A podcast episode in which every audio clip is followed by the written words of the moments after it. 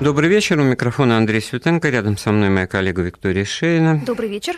И наш гость Дмитрий Суржик. Дмитрий Викторович, приветствую вас. Здравствуйте. Здравствуйте. Кандидат исторических наук, сотрудник Института всеобщей истории. Сегодня мы продолжим разговор о событиях Второй мировой войны, об одном из ключевых эпизодов огромной, э, ну, огромной, безусловно, значимости открытия Второго фронта в Европе со стороны наших союзников, англоамериканцев. Мы э, к этому событию, значит, естественно, внимание общественности было приковано еще из соображений текущей политики, встреча в верхах на побережье Нормандии глав государств и правительств э, страны антигитлеровской коалиции, естественно, и стран, которые даже и перестали называть побежденными, потому что новая эпоха в мире наступила, кстати говоря. Ну, я говорю о представителях Германии, вот очень эмоционально насыщенные, так сказать, вот встреча и рукопожатие, и слезы, и объятия двух ветеранов, значит, американского солдата и немецкого солдата. Вот это, кстати говоря, не очень странным бы показалось, да, для нас. Гораздо более серьезно и проблематично в эмоциональном, психологическом плане выглядела бы такая встреча со стороны вот советского солдата или офицера и немецкого. Хотя я был свидетелем вот в прошлом году такой да в прошлом году, да. Это где было такое? Это у нас вот здесь на радиостанции. Ну, действительно, это было мероприятие, да, в котором принимал участие Валентин Иванов. 96 лет был в прошлом году, действительно боевой офицер, и всю войну прошедший без руки. Ну и вот э, визави его немецкий, значит, э, на три года моложе, весь такой, значит, пышущий здоровьем. Тот наш говорит, ты как огурчик прям, значит, вот. Угу. Да ладно, ладно, вот э, кто победил, кто, про... кто побежден, это вот действительно можно увидеть, и, к сожалению, чаще всего и по состоянию здоровья и прочее, прочее.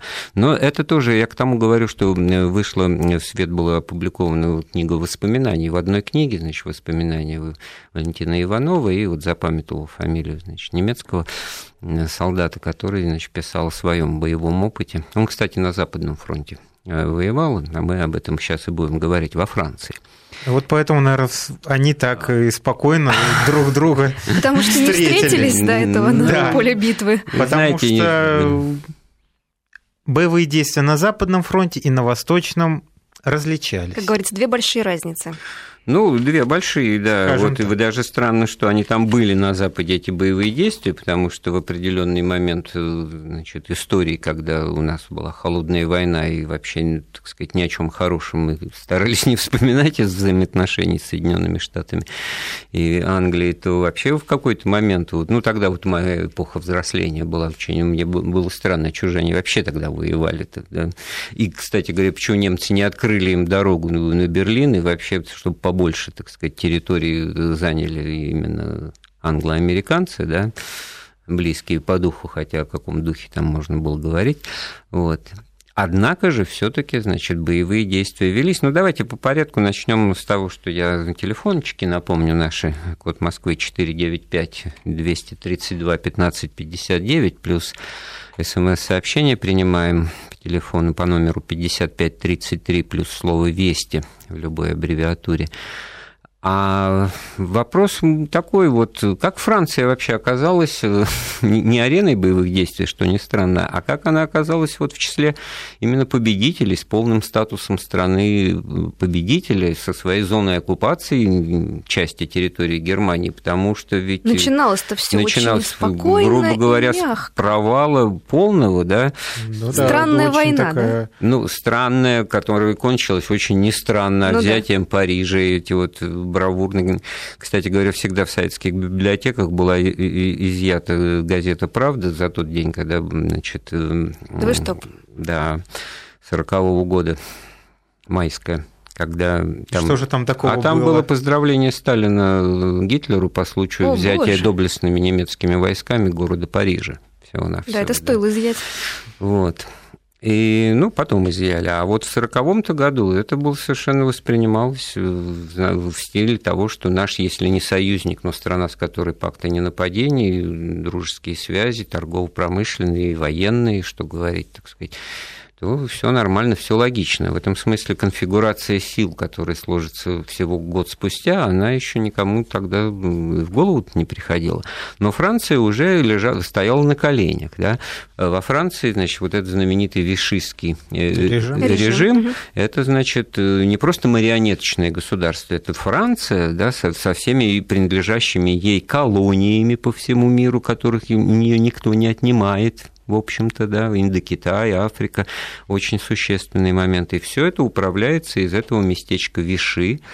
Вот. А кто такой бригадный генерал э, Шарль де Голь, знают только Черчилль, однажды с ним встречавшийся, так и те, кто его провожал, значит, уходящим. Это сейчас вот эти знаменитые документальные кадры. Нелегитимный, выскочка, одиночка, сколько с ним там, несколько сотен человек да ушло. И что да? они там делают? И, и что они там, значит, в приживалах у англичан, да? А Франция фактически союзник Германии, получается.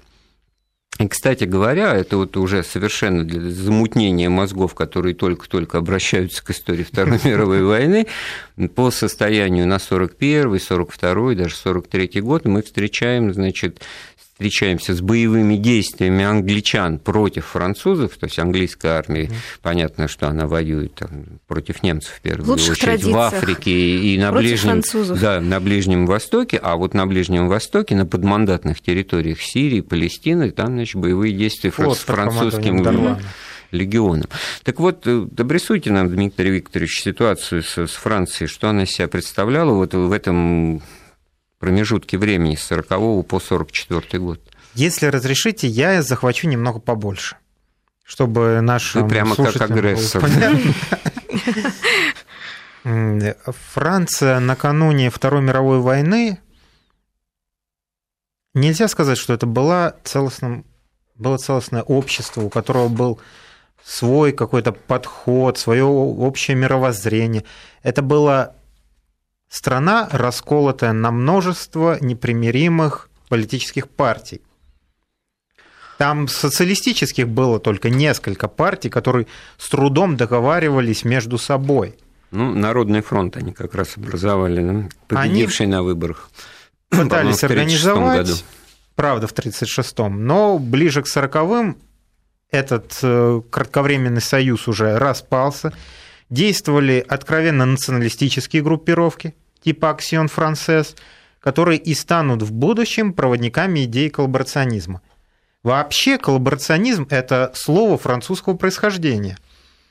Его придумал, как уже сейчас удалось выяснить, депутат французский из партии социалистов-радикалов Гастон Бержери, который обратился к Петену э, с предложением, что Франция должна заключить с Германией союз и пойти на максимальное сотрудничество, то есть коллаборацион. Ну, слово-то оно не виновато, оно, из, оно именно как сотрудничество на русский язык и переводится. Так это хорошее слово. Collaboration, да. там, значит. А вот, кстати говоря, и нехорошим оно стало, потому что действительно все политизировано, да, потому что, коллаб... потому что в политическом лексиконе коллаборационизм это сотрудничество с оккупантом, сотрудничество с иноземцем, Как вы правильно сказали, ни в чем не виновато слово, да, это потом ему смысл такой уже. А это, а это действительно, само слово демократия ни в чем не виновато виноват. В том-то и дело. А, но оно так используется, да. А если его перевести по-русски, демос, демос народ, власть кратос, власть народовая. Вот народовластие никто не ругает, никто. Ни одного слова не слышал, даже намека. А демократия, пожалуйста, слово иностранное. Надо, значит, переводить иногда. Вот, Дмитрий, а вам не кажется, что просто, ну, это действительно так, разброд и шатание во Франции, это примета всех демократических режимов на фоне э, диктаторских, у которых полное единодушие, единовластие, там 99,9 десятых, а то и 146, и в этом смысле, так сказать, конечно, все сравнения не в пользу раздираемой противоречиями, ну, действительно. Многопартийный. Многопартийность, какой ужас, так сказать, во Франции. Но смотрите, не в условиях, когда рядом зреет очаг войны, очаг агрессии. Когда советский нарком иностранных дел Литвинов на всех европейских площадках призывает, давайте создадим европейскую систему коллективной безопасности. И что а его, его саботируют. ему ничего не отвечают, мы не готовы, уходят от ответа, или же присылают наконец-то э, второстепенных или третьестепенных товарищей, которые... Лиц, которые уже давным-давно в отставке, которым Ворошилов предлагает конкретные цифры. Сколько вы выставите против Германии, сколько мы выставим.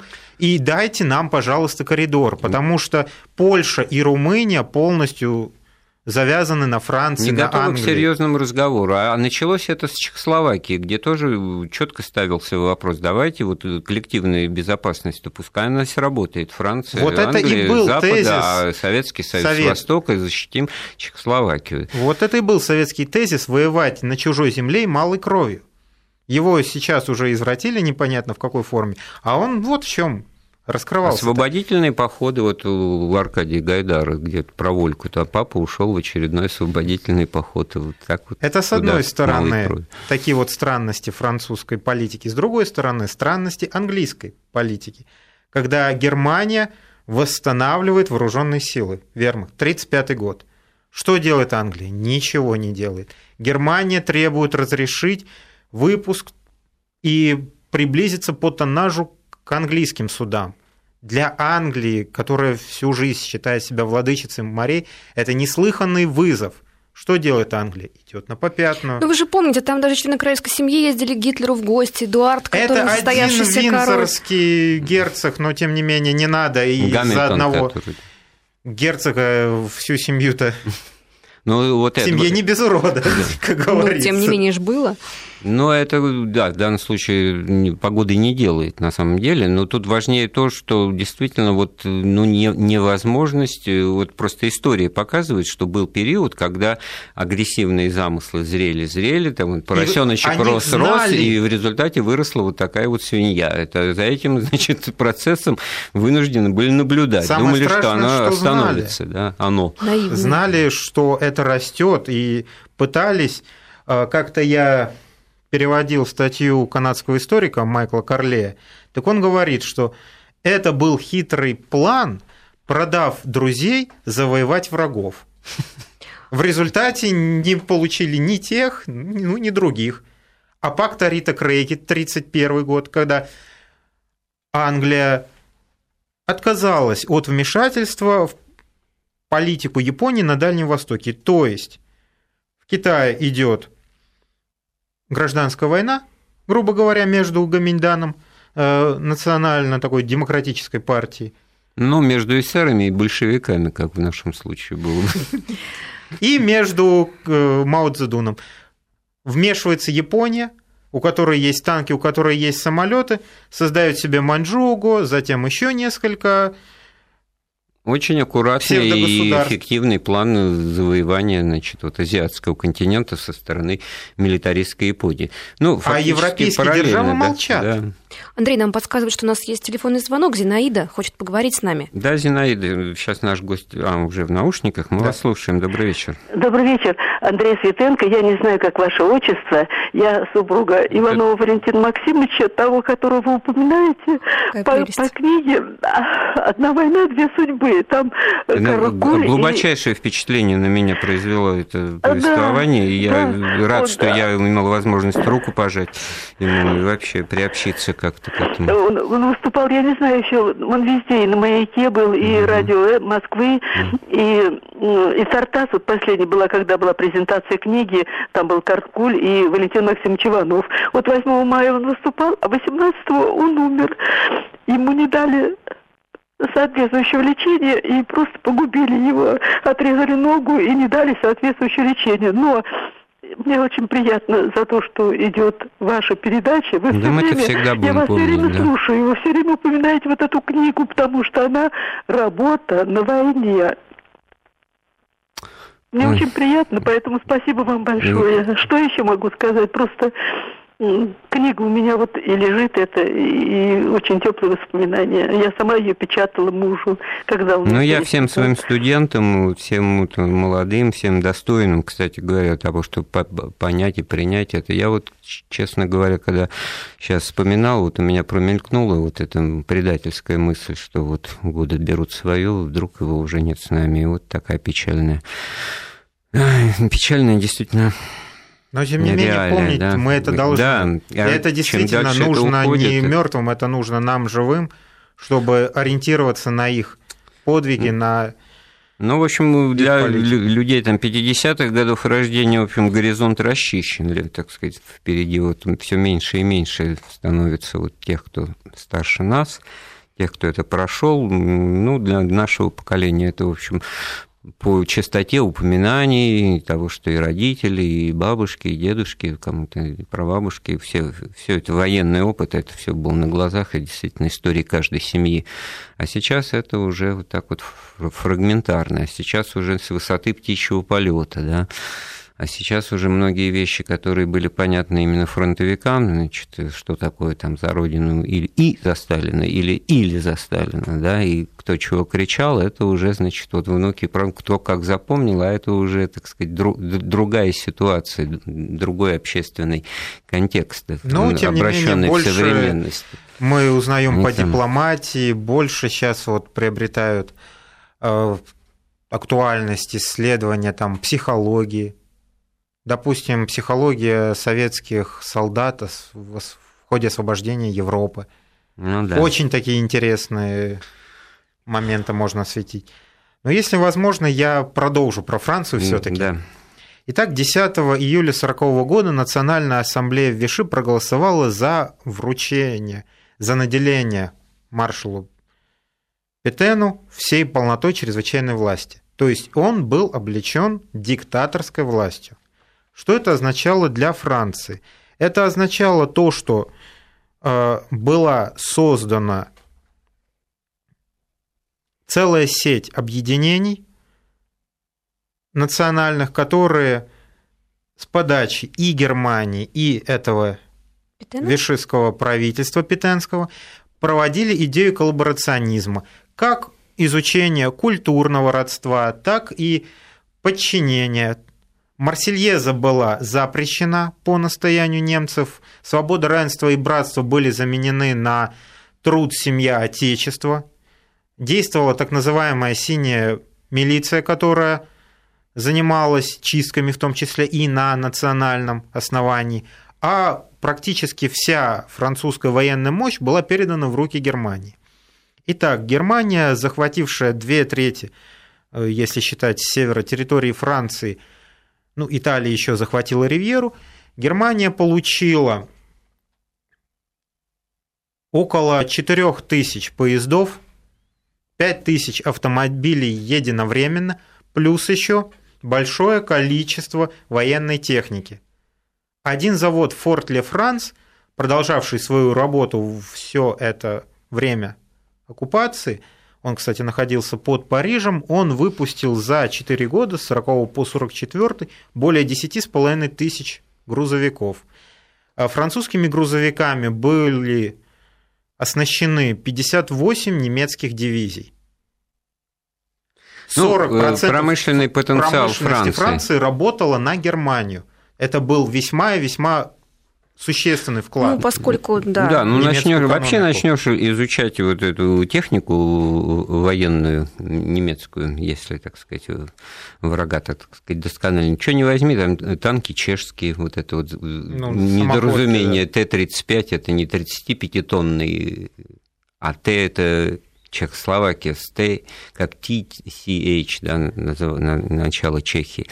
Вот. Естественно, самая, одна из самых развитых стран, промышленный потенциал. Масса упоминаний идет о том, что все продуктовые пайки, вот рацион продуктовых пайков, так сказать, знаменитые консервы с сардинами, это вот то, что не, это все французское. Значит. Ну, завод Рено был тоже полностью под немцами. Да, это может быть по мелочи, но, но тем не менее. питание а во время войны, да. Это тоже.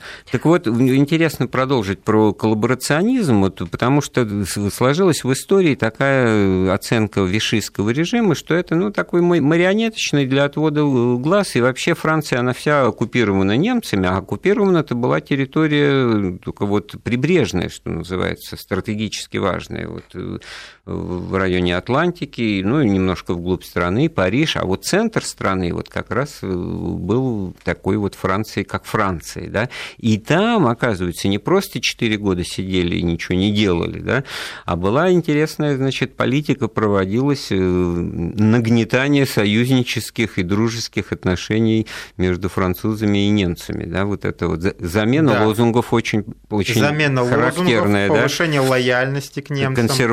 Консервативно-патриотическое, патриархальное, вот, э, труд, семья, отечество, не прикопаешься, кто же Казалось против бы. первого, второго и третьего, да, а вот что Вполне, за этим да. как раз А за этим где... чистки по национальному признаку, за этим массовые депортации евреев, вот насколько на, на этой территории все-таки была автономия реальная, и все эти синие, так сказать, милицейские, это в кавычках, так сказать, э, формы играли реальную роль. Я вспоминаю фильм «Большая прогулка», где Очень, Луи де Финес с Бурвилем да. Да, улетают из Франции во Францию в финале фильма, и нашему зрителю было непонятно, куда они, так сказать, на какие-то освобожденные территории, где это, как это может. Кажется, и там как раз тоже вот про запрет театров. Франции, да, э, из Парижа, они, значит, вот в это, где можно спрятаться, где процветает партизанское движение, однако же, оно там под, под маской всего этого пронемецкого, оказывается, зреет. Вот так ли это было на самом деле? От коллаборационизма к резистансу, да, вот к сопротивлению. А, французское движение сопротивления прошло несколько этапов в своем развитии, и, пожалуй, об организованном сопротивлении не стоит говорить до 1943 года – когда, они, когда сложился французский комитет сопротивления, были созданы внутренние вооруженные силы. И что же касается сопротивления французского, то оно, во-первых, насчитывало около 40 тысяч человек по самым максимальным прикидкам. Это я говорю в сравнении с населением Франции на 1939 год – 41 миллион 300 тысяч человек. Ну, каплю в море. А и... при этом речь-то идет, э, ну что же, там дикие леса, непроходимые чащобы, там белорусских партизан, там не вспомнились песни, да, Э, городские партизаны, значит, в городских Городское условиях, подполье. да, значит, это тоже очень такое интересное, так сказать, с перебросом в другие времена, в другие земли явление, значит, а в городских условиях это что, диверсия, это саботаж, это э, формы действия, это в чем? А, диверсия и саботаж скорее с 43 -го года и ближе к 44-му. До этого времени в основном расклейка листовок, услышали по английскому радио, вывесили сводку боевых действий. Конечно, большое влияние на развитие французского движения сопротивления играло начало Великой Отечественной войны. 22 июня 1941 года огромная часть русской миграции во Франции решила, что надо объединиться и вести борьбу против гитлеризма. Там около трех тысяч человек, если не ошибаюсь, было их, да? Три-четыре тысячи да. человек, именно русских иммигрантов во французском сопротивлении. Ну, о роли этих людей поговорим после выпуска новостей. Продолжаем нашу программу. Наши телефоны 495-232-1559. И мне подсказывают, что у нас есть звонок. Добрый вечер, мы вас слушаем. А, добрый вечер, Сергей Москва. Значит, у меня был вопрос, первый вопрос частично коллаборации. В 42-м появились первые Плохо, Вас очень плохо слышно. Может быть, вы от радиоприемника как-то отойдете, потому что обратка какая-то идет. Алло. Алло, Сергей. Прием, приемник, может быть, просто в движении. Ну, слушаем вас, попробуем услышать вопрос. Значит, э, иду сразу, так сказать, главному вопросу. Если меня память меняет, у нас, по-моему, 120 французских пленных было по войны. То есть роль коллаборационизма Спасибо. Вот э, я уловил, как мне кажется, ключевое слово в вопросе французских пленных. Да? Может быть, отсюда и об участии французов в войне на стороне антигитлеровской коалиции, ну, в том числе и в составе эскадрильи Нормандии и Неман, других подразделений там, английских и американских э, войск. Вот об этом, так сказать. И как оно, в свою очередь, формировалось, росло, и откуда люди-то, так сказать, появлялись? Ну, начнем с того, что французские военнопленные были направлены немцами на строительство так называемого Атлантического вала. Тот самый, который на вот побережье, на Нормандии, да. на побережье. Национальных вот французских войск в войне на стороне Германии. Дивизия Шарлемань СС принимала участие. Эльзас, Лотарингия. Это не считается? Эльзас Лотарингия была присоединена к Германии, это не все уже стало, это не француз, да, и уже хорошо. было юридически территории. стало немецкой. Это такие вот а в кавычках западенцы французские, да? хотя наоборот там получаются восточники какие-то с точки зрения географии. Но и уже упомянутый французский легион на Ближнем Востоке, который, значит, там из наемников солдат удачи состоял всегда, и в эти годы тоже сражался, значит, там за деньги из Германии, получается. Да? Вот это вот... Ну, а с другой стороны, против него сражалась сражающаяся Франция, затем, ну, в общем, движение Деголя.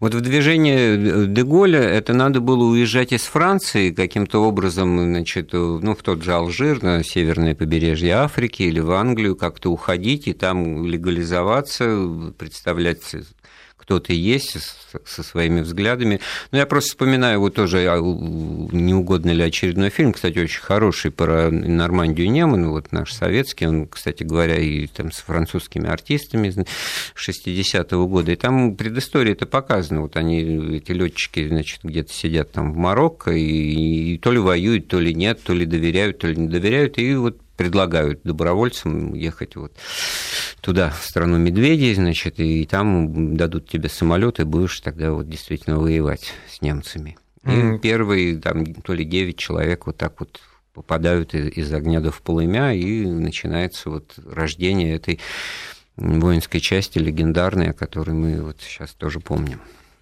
Хотя, ну, погода, ясное дело, в войне э, она не Одна делала. эскадрилья, конечно, это, конечно. Даже потом развернутая в полк, да, потом был полк Нормандии, Нема. Но здесь важно не количество, важно качество участия. Мне кажется, вот, ну, я думаю, вы со мной согласитесь, что во многом вот, э, легитимность, ну, прибав прибавило Шарлю де Голлю не только значит, общение с западными лидерами, которые с самого начала его поддерживали, но и вот визит в Москву и признание Сталином значит, Шарля де Голля именно как вот лидера будущей страны, э, страны-победительницы. Вот ставку на де Голля он тоже сделал, или здесь вот все таки де Голлю удалось э, себя как-то так заявить, хотя это очень сложно было, чтобы оказаться приемлемым и для Кремля, и для Белого дома, и для Вестминстера. Все-таки это очень сложная задача была. Но он ее выполнил, он ее достиг этой цели, и потом уже в 60-е годы, когда стал президентом, в скобочках диктатором Франции, он, в общем-то, достаточно четко свою политику такую вел из, из военного... Из НАТО вышли. Вышли, да, французы. Вот одно то, что у нас по, частоте упоминаний именно французской культуры, кинофестивали, вот... вот И сразу же началась французская да, культура. Французская весна такая была, вот все 60-е годы, всех этих бардов мы знали, всех этих шансонье, не случайно, да, вот английского мало-мало, а французского было много. Нам подсказывают, что есть еще Олег на проводе, тоже хочет с нами поговорить. Да, Олег, если у него Слушаю. хорошая связь с нашей студией, добрый вечер. Добрый вечер. Добрый вечер, господа. Добрый вечер. Ну, вы знаете, ну вы забывайте самого главного игрока, из-за чего началась э, Вторая мировая война. Это Соединенные Штаты Америки. Это огромный э, кризис экономический и депрессия страшнейшая и упадок. И когда Буллет, помните, в 1939 году звонит э, посол э, во Франции и Америке э, Рузвельту и говорит, э, мой президент, что Германия напала на Польшу. Он прекрасно бил, теперь у нас развязаны руки. И тем более, что Гитлера поднимали банкиры с Уолл-стрит, американские. И сам Гитлер писал в своей войне, это, Майнкамп, об этом, что именно э, там э, кланы банковские его поддержали. Дали 22 миллиона, потом 7 миллионов долларов. Это громадные деньги по тем временам. И еще помните, когда Англия перевела деньги золота Чехии, когда Гитлер э, забрал Чехословакию, и они отдали деньги за золото, хранилось чешское, они отдали э, Гитлеру. Вот вам и война. Да, все понятно. Спасибо да, большое. Да, хвост виляет собакой, да. А, так-то оно может быть и так, но... Так-то оно так. Может быть, где это было, как но, но надо себе четко представлять реалии американской общественно-политической жизни. Государство, точнее сказать, страна, в котором государство поставлено в подчиненную роль бизнесу, это именно США. Это не Россия, это не Советский Союз, где государство давляет над всем, а здесь именно есть Генри Форд, который выпускает целые Ну да, что статьи, хорошо для Форда, книжки, то хорошо и для вас. Нет, ну, спонсирует Гитлера в невероятных количествах, это да, но... Ну, вы помните еще американский посол Кеннеди в Англии?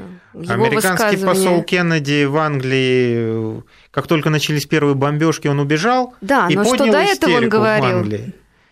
А после него приехал посол Уайнанд, которого англичане носили на руках, несмотря на то, что он был очень таким плохим оратором.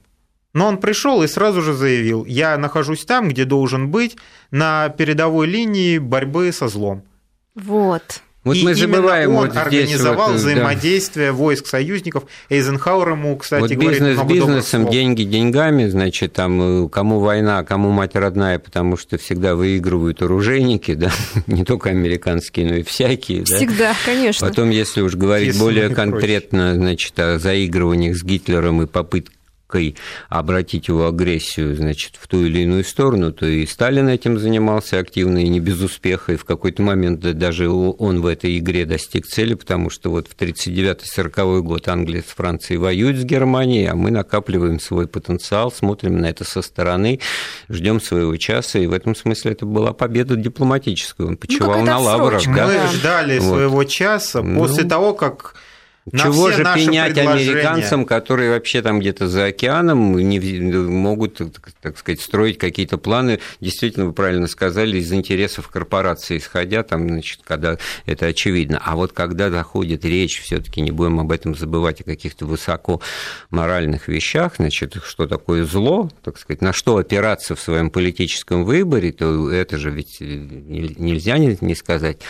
А, а, антигуманный, бесчеловечный, националистический агрессор в лице Германии, который нам мало-мало хочет мир. буквально, что же это отменяется, что ли, что это, нельзя с этим бороться или... А тут ну и, и подзара... Ой, боже ты мой, подзаработать на этом, да? Хотя это вот все таки а Подзаработать это идея очень... вначале не очень так господствовала, именно в окружении Рузвельта, которая вообще-то раскололась. Гарри Гопкинс, его помощник Оскар Нокс выступали за теснейшее сближение с Советским Союзом. Ну, замечательную фразу Гарри Трумана мы все помним про то, что пусть убивают друг друга. А также были еще мощное изоляционистское движение. Надо понимать американское общественное мнение. После Первой мировой войны, после всех этих жертв, было проведено расследование, были слушания в Конгрессе, по, результате, по результату которых выяснилось, во-первых, то, что оружейники обогатились на крови в Европе, а во-вторых, то, что все вот эти ужасы, которые говорили про то, что в Бельгии там мальчикам отрубали немцы руки, чтобы они не могли стрелять, что там детей на штыки протыкали, они дали сильнейший импульс американскому изоляционизму и пацифизму. Американцы рядовые не хотели никоим образом лезть в европейские дела – что бы там ни случилось, там был мощнейший... Ну и тем более им было трудно разобраться, в чем, в чем разница между Советским Союзом сталинского образца диктата, да, немецким, совершенно. гитлеровским, тем более, что они вдруг заключают пакт о ненападении и рождается прообраз какой-то силы, которая вот здесь-то, наверное, э, как-то вот стало им немножко неуютно даже за океаном. Американцев интересовало скорее западное полушарие. И все. То, что там в Европе творится, как там эти вот Недемократичные это... режимы между собой дерутся абсолютно Это последний период, значит, предвоенная история США еще как региональная держава выступает. Ее нет на каждом месте, в каждый час, так сказать, в каждой бочке затычка. Вот. И как раз вот это нелегкое, непростое решение, принятое Рузвельтом, значит, о вступлении в войну, и, в общем-то, так сказать, не сразу, но открытие второго фронта, оно э, США вот в этот глобальный мир, как э, глобального жандарма, Сделала да. Одну из мировых выводит, держав. да, потому что вот опыт оказался удачным и действительно дальше стал применяться. Ну что ж, очередная пауза в нашем разговоре, новости. Да, продолжаем разговор об истории Второй мировой войны, о положении Франции в этой войне. И у нас есть еще звонок. Иван, да, добрый вечер. Алло, добрый вечер. Э, обозначьте, пожалуйста, если есть качественные различия в отношениях партизан, французских и коллаборационистов и мирного населения. Оно было таким же жестким, как на территории Советского Союза, когда партизаны фактически насиловали и мирное население тоже, требовали от них, значит, бросать все, идти в леса. Или было что-то другое? Как эти партизаны во Франции собирались? Там были специальные войска, которые ходили и собирали людей, тащили их в леса или в эти компании? Спасибо за вопрос, несколько неожиданный по нынешним временам, хотя вот действительно были правильные партизанские отряды. Был штаб, центральный штаб, штаб партизанского движения, Буденный, по-моему, руководитель. А, Клим Ворошилов, а, но Ворошилов, реально да, я их путаю все Пономаренко. Время. Вот, да, достойный деятель белорусский, да, партийный. Но там было много всего разного. Там были окруженцы, там были и, и вынужденные, и самостийные какие-то, которые есть надо, значит, и красные приходят грабить белые. Вот, вот, вот этой ситуации э, лесной партизанской э, борьбы во Франции, насколько я понимаю, не было, да? Там именно все переключилось в городское подполье. А городское подполье – это просто, значит, режим недоверия, фильтры, двое знают третьего, третий уже четвертого не назовет, и поэтому то ли их 41 тысяча, то их 41 миллион, поэтому вот то, что я иронизирую, да, сложно, достаточно да. сложно. И вот, кстати говоря, вот э, Вика-то этот вопрос э, озвучивала, а мы на него до конца не ответили. Роль русской иммиграции, да, вот этот пассионарный Около элемент, да, а дело даже не в количестве, а в том, что вот это были люди-то, ну, офицеры русской армии, там, в первом, втором поколении еще даже не очень старые, да, они Те, могли привнести действительно да. в это движение какой-то порох, да. А боевые офицеры из Первой мировой войны, а в большинстве своем дворяне, а люди высоких представлений, высоких Сын Колчака погиб, насколько мне известно, тоже во Франции, вот в этой как раз в этой ситуации. И такие люди, да, тем более. Антон Иванович Деникин. Угу. Одна из э, ярчайших фигур, которая отринула любые попытки, любые намеки на сотрудничество с немцами – даже такой показательный У него момент. Трагическая был. вообще в этом смысле ситуация сложилась. Он же там где-то в районе Бордо на оккупированной территории жил, постоянно к нему приходили, ну, уже когда война качнулась, значит, э, после перелома и просили его, так сказать, поучаствовать, посодействовать. Ну, как там потом выяснится, как Шкуро, как э, Краснов там и так далее. Он от этого всячески отказывался, но, в общем-то, отказаться до конца было сложно, и встречался он, я по его воспоминаниям рассказываю, значит, вот с таким специфическим контингентом в 1944 году, как наши э, советские военнопленные, которые расположены были ну, в таких батальонах э, запасных на побережье Франции, вопросу об открытии угу. Второго фронта.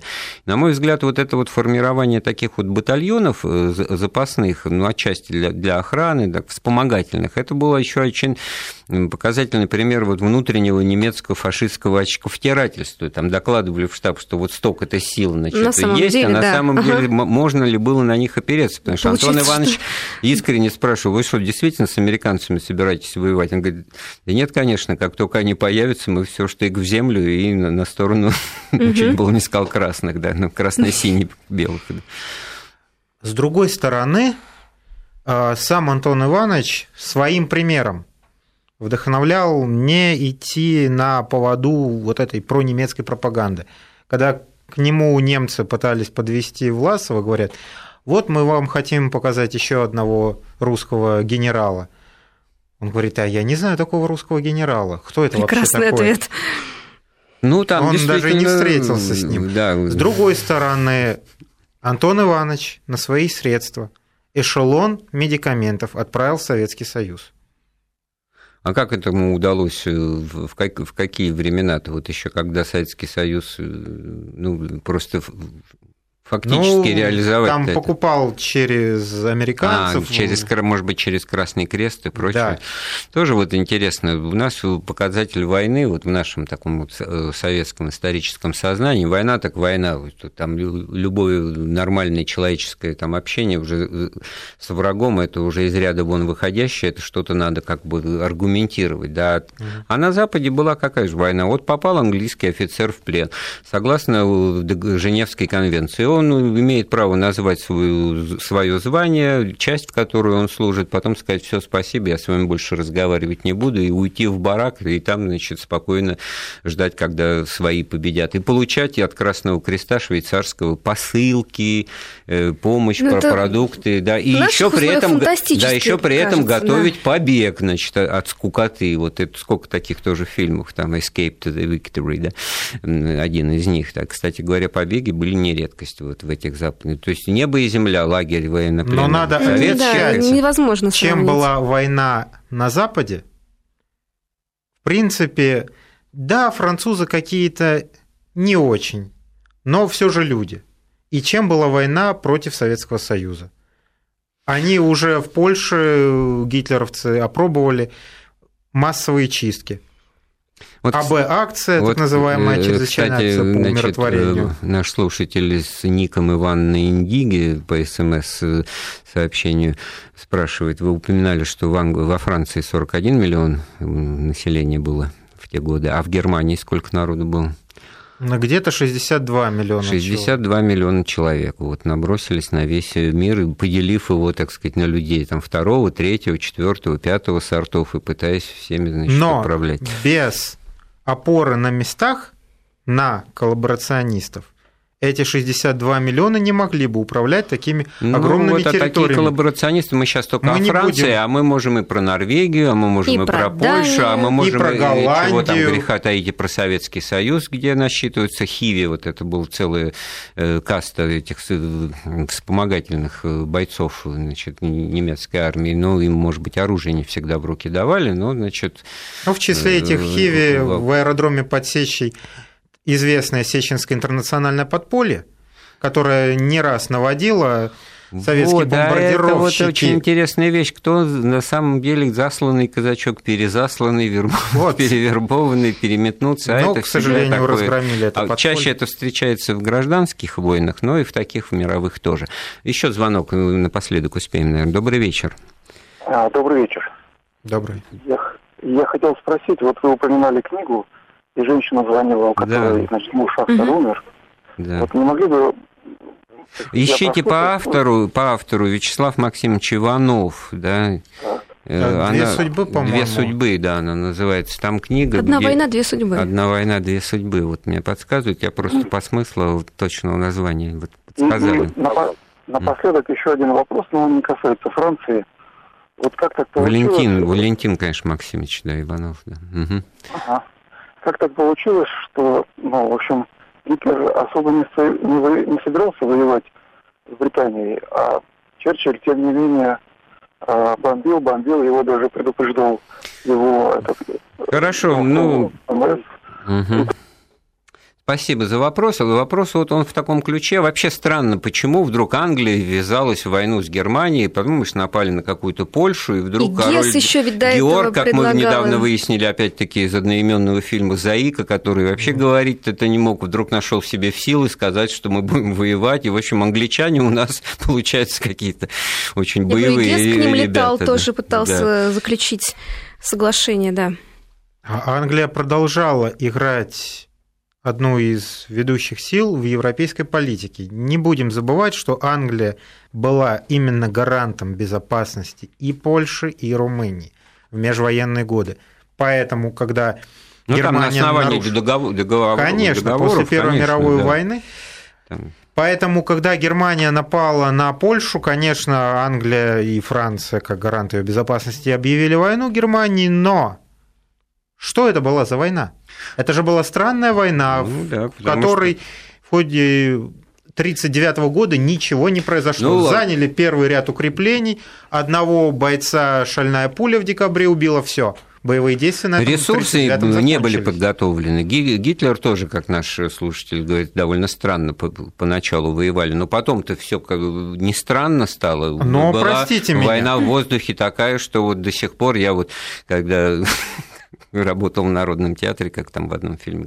Когда я в Лондоне жил, короче, значит, как журналист работал, вот с одной бабулькой ветераншей, значит, там угу. Европаспорт как раз тема была единая. Да чтобы мы с этими фашистами один паспорт имели, я зенитчица, я тут вот э, в Лондон охранял это небо там 4 года, До сих пор, сволочь. Конечно, а почему нет? А вот этот Синапав а у нас вот сейчас инстинкт. с георгиевскими да. лентами люди стали ходить, а вот этот Синапав, вот этот вот ромашка красная красное, это вот как бы день памяти, это, это у них там все от мала до велика, там и пионеры в этом смысле существуют, сколько их тоже, скауты, которые воспитание это проходят. Так что в этом смысле вот все очень неоднозначно. Мы нет, мы, наверное, не, не успеваем. Ну да, к сожалению, да. Э, будем заканчивать разговор. Напоминаю, у нас в гостях был э, кандидат исторических наук Дмитрий Викторович Суржик. Мы говорили о крупнейшем событии в истории Второй мировой войны высадки союзников в Нормандии, открытие Второго фронта, и поговорили об истории Франции, в которой было, оказывается, место и для коллаборационизма, и для сопротивления, и для перехода из одного состояния в другое, но большинство населения все таки наверное, сохраняло вот этот статус мирных жителей, несмотря на все то, что было вокруг них, и этим отличается война на Западе от войны в Советском Союзе. Всего доброго, до свидания.